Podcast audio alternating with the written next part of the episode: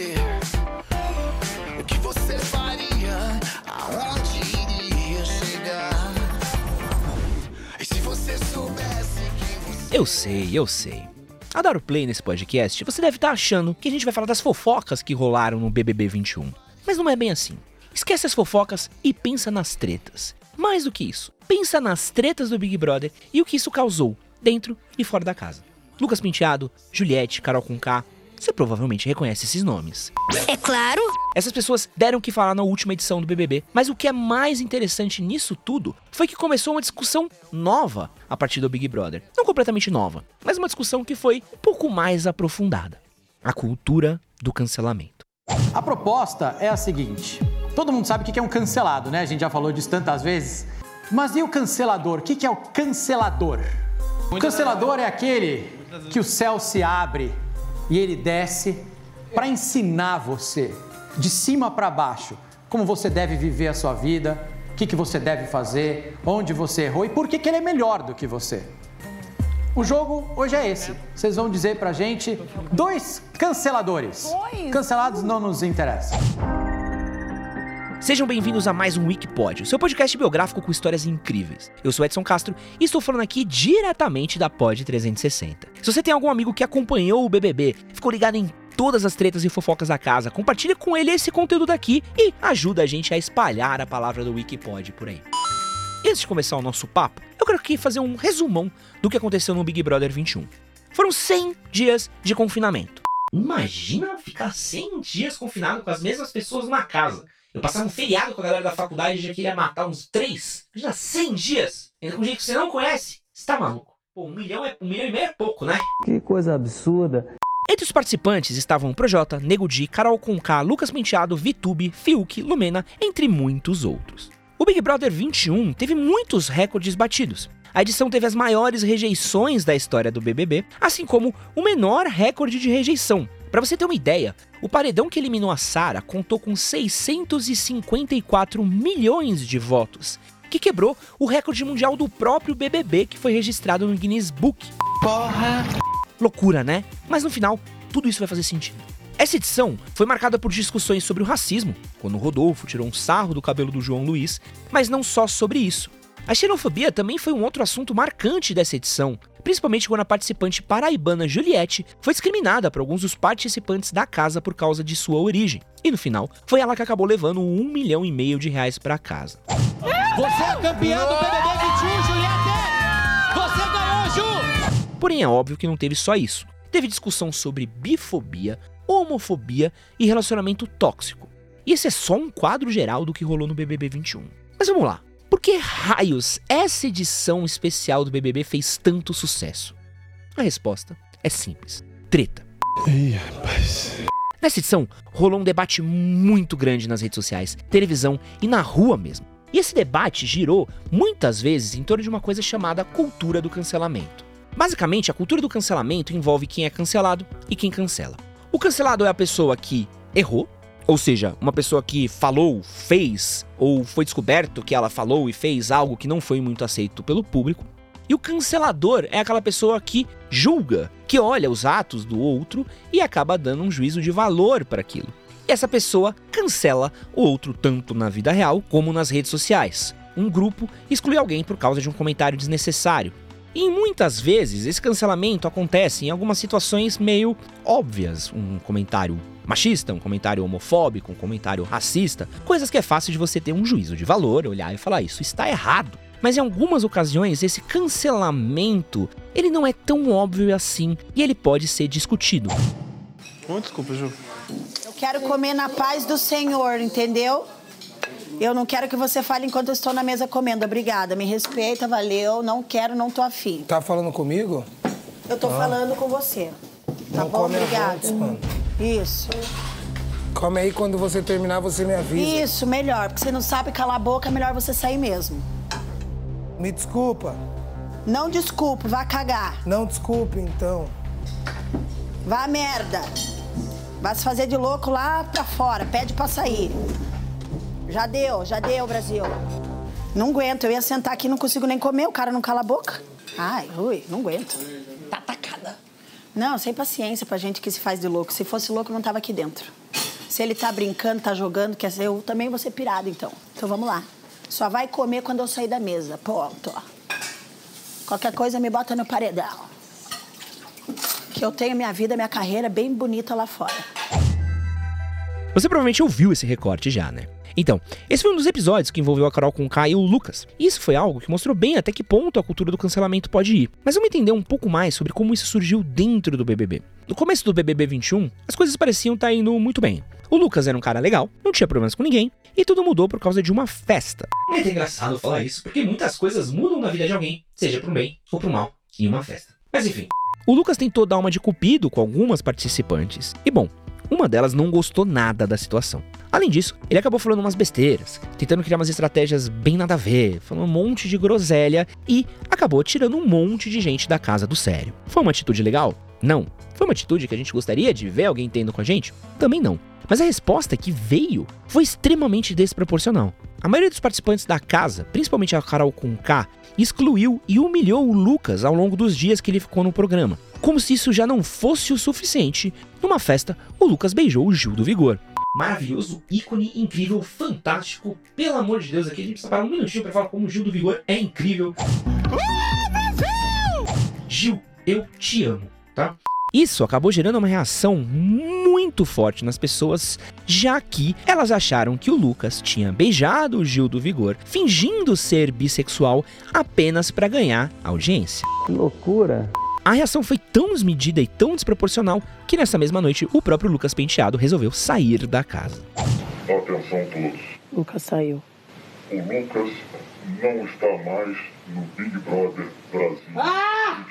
Agora vocês são 18 competidores. É isso? A gente não ia conseguir ficar aqui não com ele não. Que esse cara outro causou na nossa cabeça esse tempo todo.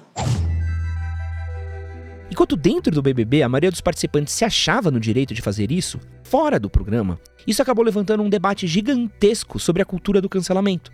Enquanto dentro da casa ele era excluído, humilhado, zero popular, uma pessoa cancelada pelos participantes, aqui fora ele passou a ser alguém muito querido. Quando ele entrou na casa, ele tinha 178 mil seguidores no Instagram. Quando saiu de lá, saiu com cerca de 5 milhões. Eu não, não aceito um merda desse ficar de palhaçada.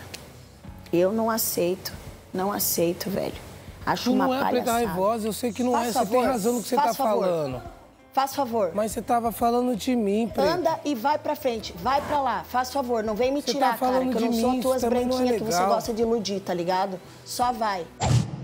Isso mostra um pouco também sobre como essa cultura de cancelamento muitas vezes parte de uma massa, de você estar dentro de pessoas que têm um pensamento muito parecido com o seu. Porque olha que doido, enquanto os participantes estavam dentro da casa, a maioria deles que estavam contra o Lucas achavam que eles tinham razão, mas fora da casa, o público assistindo achavam que eles não tinham razão.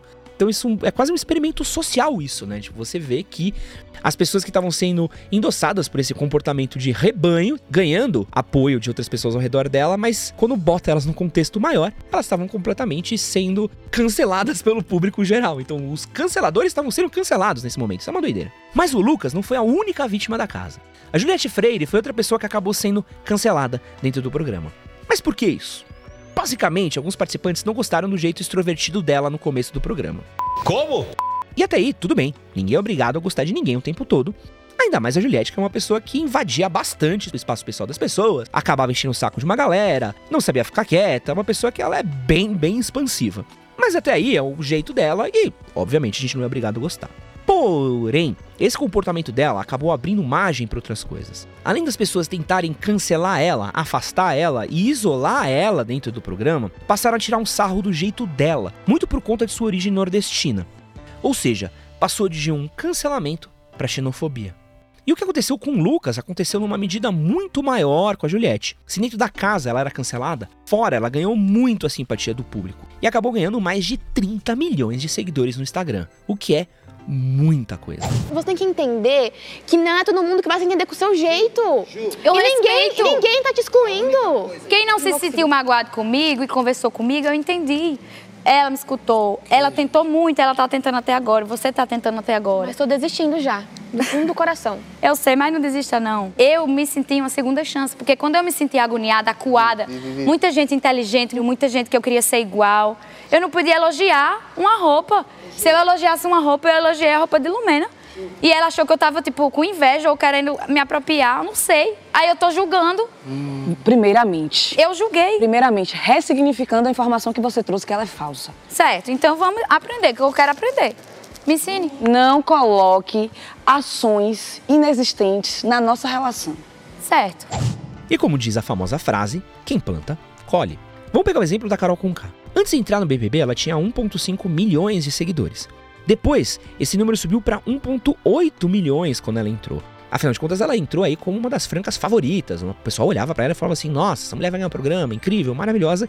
Porém, em poucos dias depois de todas as tretas no qual ela se envolveu, ela acabou caindo para 1,2 milhões de seguidores. Ou seja, ela perdeu quase 600 mil seguidores nessa brincadeira. E isso refletiu no seu recorde histórico de rejeição no programa, com 99,17% de rejeição.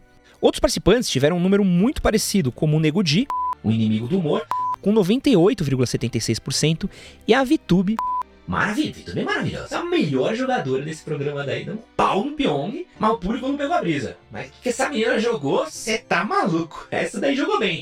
Saiu com uma rejeição de 96,69% diretamente pra farofa da GK pra beijar todo mundo. É, como é que eu consigo um convite pra farofa? farofa? É GK ou GK? GK. GK. Como é que eu consigo um convite pra festa dela? Farofa? Aí, produção, fica aí a missão pra vocês, viu? Porém, esse BBB também teve o participante com a menor rejeição da história. Esse é o caso do nosso querido Gil, que ficou com 0,29% dos votos em um dos paredões que ele participou. O cara é foda, patroa. Aliás, galera, já que a gente tá falando do Big Brother Brasil 21, se liga na dica do episódio 58 aqui do Wikipod. Juliette entrou pipoca e sai uma estrela. Fica a dica aí pra vocês. Isso aqui não tem lado lá não, o meu lado é o meu. O dele é o dele, o dele é o dele. Aí Camila veio e virou ninja. Aí Camila disse, lado de quê? Outra dica, se você tem curtido esse e os outros episódios que a gente tem feito, digita o Wikipod aí na barra de pesquisa do programa que você usa para ouvir podcast, clica nos três pontinhos e classifica a gente com cinco estrelas. É uma coisa super rápida de fazer e ajuda demais a gente aqui. Me ajuda aí, ó. Geralmente, quando um participante do BBB é eliminado, a pessoa sai da casa e vai dar entrevista quase que diretamente. Mas esse não foi o caso da Carol Conká. Assim que saiu o resultado do paredão, a Globo transmitiu um intervalo entre a saída dela da casa e a entrevista pós-eliminação com o Thiago Leifert. Isso nunca tinha acontecido na história do Big Brother. Reza a lenda, e aqui é só uma lenda, pode ser uma teoria, conspiração, toca aqui o arquivo X. Pam, pam, pam que, nesse meio tempo do intervalo, a assessoria da Carol Conká foi falar com ela sobre o que estava acontecendo, meio que dando a entender que ela não podia manter a mesma atitude e que ela estava completamente cancelada e precisava ali começar já a reagir desde a saída dela na casa. O que deve ter sido um baque imenso, porque dentro da casa a Carol Conká achava realmente que era uma franca favorita e saiu até com um pouco de ar de uh, surpresa quando foi eliminada. Mas também tem quem diga que esse intervalo só aconteceu porque era um paredão muito esperado, com uma audiência muito alta, com uma rejeição muito grande, e a Globo só tentou ganhar mais dinheiro ainda com um intervalo a mais. Mas aí também, né? Você decide acreditar em quem você quiser, na conspiração ou no capitalismo, tá bom? Dá uma competida. Competida. Né? E aí você Braba. finge Uma que foto tá, com a amante, finge não que vai tá andar? disponível. E se alguém descobrir aquele não, caso pra mim, lá? mas finge que tá pra ela, você não tá disponível. né? Você sabe, você tá na cabeça dele? Eu tô na cabeça dele, querida. Eu- é- é- Você não tá sai daí. tentando muito, mas quem sabe é Deus, minha Não, filha. de- meu nome é Deus. Eu tô sabendo. Você tá me ensinando agora. Mas as consequências não pararam por aí. A família da Carol Conká teve que reduzir o salário do produtor dela, demitir estilista, cortar alguns luxos que eles tinham ali, que eles acabavam gastando todos os meses. A mãe teve que começar a fazer planos para que ela voltasse em Curitiba, já que a ex-BBB não ia ter condições de pagar o aluguel da casa dela aqui em São Paulo. E depois de um tempo, a Globo até mesmo se comprometeu a tentar ressuscitar a carreira da Carol Conká, já que eles, mano, a imagem dela foi destruída depois desse Big Brother. Teve até mesmo um documentário sobre a Carol no Globoplay, chamado A Vida Depois do Tombo. Já que é pra tombar, tombei. Bang, bang, já que é pra tombar, tombei. E aqui é onde a gente quebra a barreira da quarta parede, porque olha que doideira. A Carol Conká tá? Tentou cancelar os participantes dentro da casa. Por causa da atitude dela, ela foi cancelada, acabou tendo uma rejeição muito grande do público e acabou incitando uma outra discussão que é até que ponto pode ir o cancelamento de alguém, porque começou a rolar uma perseguição muito grande contra a Carol Conká até mesmo depois do programa. Então a gente acabou tendo a discussão do quem cancela os canceladores dos canceladores. É uma coisa muito louca, mas explica um pouco como essa cultura do cancelamento, de você julgar as atitudes dos outros, até que ponto você pode julgar, até que ponto você pode acusar, xingar, perseguir, até que ponto você pode, você pode, você deve, você deveria. Quem que deve julgar essas pessoas? A partir de que momento a Carol Conká pode seguir a vida dela normalmente ou não? Até quando ela deve ser julgada pelo que ela fez no Big Brother? Ela pode voltar a cantar? Ela é uma pessoa horrível num programa de reality show, mas ela é uma cantora horrível? A carreira dela deixa de ter valor por causa disso? Mesma coisa vale pro Projota. Se arrependeu. A partir do momento que ele se arrepende, ele merece perdão ou não merece perdão? As músicas antigas deles deixam de ser boas, a gente deixa de gostar do som dele porque ele foi um cara ruim num reality show? Ou talvez tenha sido um momento ruim da vida dele? É difícil isso. Essa é a grande parada da cultura do cancelamento. Porque, apesar de, em muitos casos, existirem cancelamentos óbvios, por exemplo, Kevin Spacey, cara que fez um monte de cagada por aí. Existem outros que não são tão óbvios, existem outros cujas determinações morais ao redor do que aconteceu são muito difíceis de você pegar e falar assim: não, precisamos ostracizar a Carol Conká pelo resto da vida por causa dos um mês e meio que ela participou de um reality show. Difícil, né? É até um pouco injusto. Deixa a mina viver, sei lá. Respeita a mamacita. De qualquer forma, o Big Brother 21 foi uma edição histórica, mas acima de tudo foi um grande experimento social. Coisa mais interessante do Big Brother foram os debates que foram levantados. Por mais que já se falasse em cultura do cancelamento, a gente pôde ver tudo isso na prática e ao vivo, o que acabou levando esse conhecimento para boa parte do público. E lembrando sempre aí que tortura psicológica não é entretenimento. Se você quiser ouvir mais episódios do Wikipod, seja ele sobre celebridades, programas, teorias da conspiração, histórias e muito mais, ativa o sininho, segue a gente e fica ligado para quando sair mais um novo episódio. Você sendo o cancelado ou o cancelador, encerramos aqui mais um Wikipod diretamente da Pod 360 comigo, Edson Castro, desejando a você um bom resto de semana. Valeu!